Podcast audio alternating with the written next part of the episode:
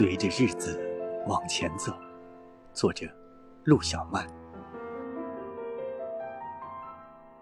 实在不是我不写，更不是我不爱写，我心里实在是想写的不得了。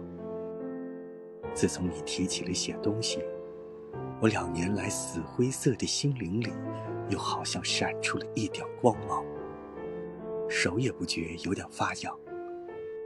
所以前天，很坚决地答应了你，两天内一定挤出一点东西。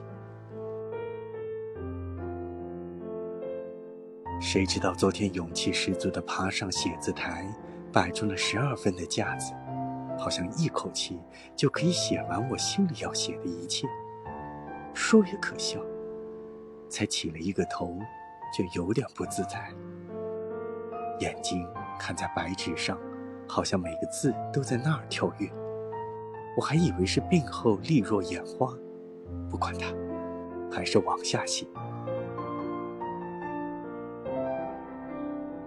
再过一会，就大不成样了，头晕、手抖、足软、心跳，一切的毛病像潮水似的都涌上来。不要说再往下写，就是再做一分钟都办不到。在这个时候，我只得执笔而起，立刻爬上了床，先闭了眼睛，静养半刻再说。虽然眼睛是闭了，可是我的思潮像水波一般的在内心起伏，也不知道是怨，是恨，是痛，我只觉得一阵阵的酸味儿。往我脑门里冲，我真的变成了一个废物吗？我真就从此完了吗？本来这三年来病鬼缠得我求死不能，求生无望，我只能一切都不想，一切都不管，脑子里永远让它空洞洞的，不存一点东西，不要说是思想，一点都没有。连过的日子都不知道是几月几日，每天只是随着日子往前走，饿了就吃，睡够了就爬起来。灵魂本来是早就麻木的了，这三年来是更成死灰了。可是希望恢复康健，是我每天在那儿祷诵着的，所以我什么都不做，连话都不敢动笔。一直到今年的春天，我才觉得有一点生气，一切都比以前好得多。在这个时候，正碰到你来要我写点东西，我便很高兴地答应了你。谁知道一句话才出口不到半月，就又变了腔，说不出的小毛病又时常出现，真恨人。小毛病还不算。又来了一次大毛病，一直到今天病得我只剩下了一层皮，一把骨头。我身心所受的痛苦不用说，而屡次失信于你的杂志，却更使我说不出的不安。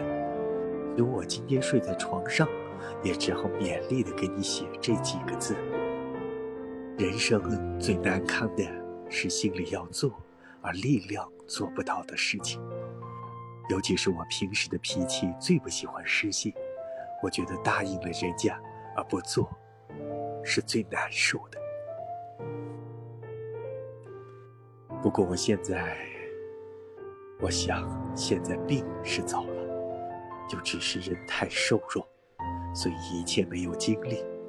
可是我想再休养一些时候，一定可以复原了。到那时。我一定好好的为你写一点东西，虽然我写的不成文章，也不能算诗，前晚我还做了一首呢。可是它至少可以一泻我几年来心里的苦闷。现在虽然是精力不让我写，一半也由于我懒得动，因为一提笔，至少要使我脑子里多加一层痛苦，手写就得脑子动。脑子一动，一切的思潮就会起来，于是心灵上就有了知觉。我想，还不如我现在似的老是时而不知其味的过日子好。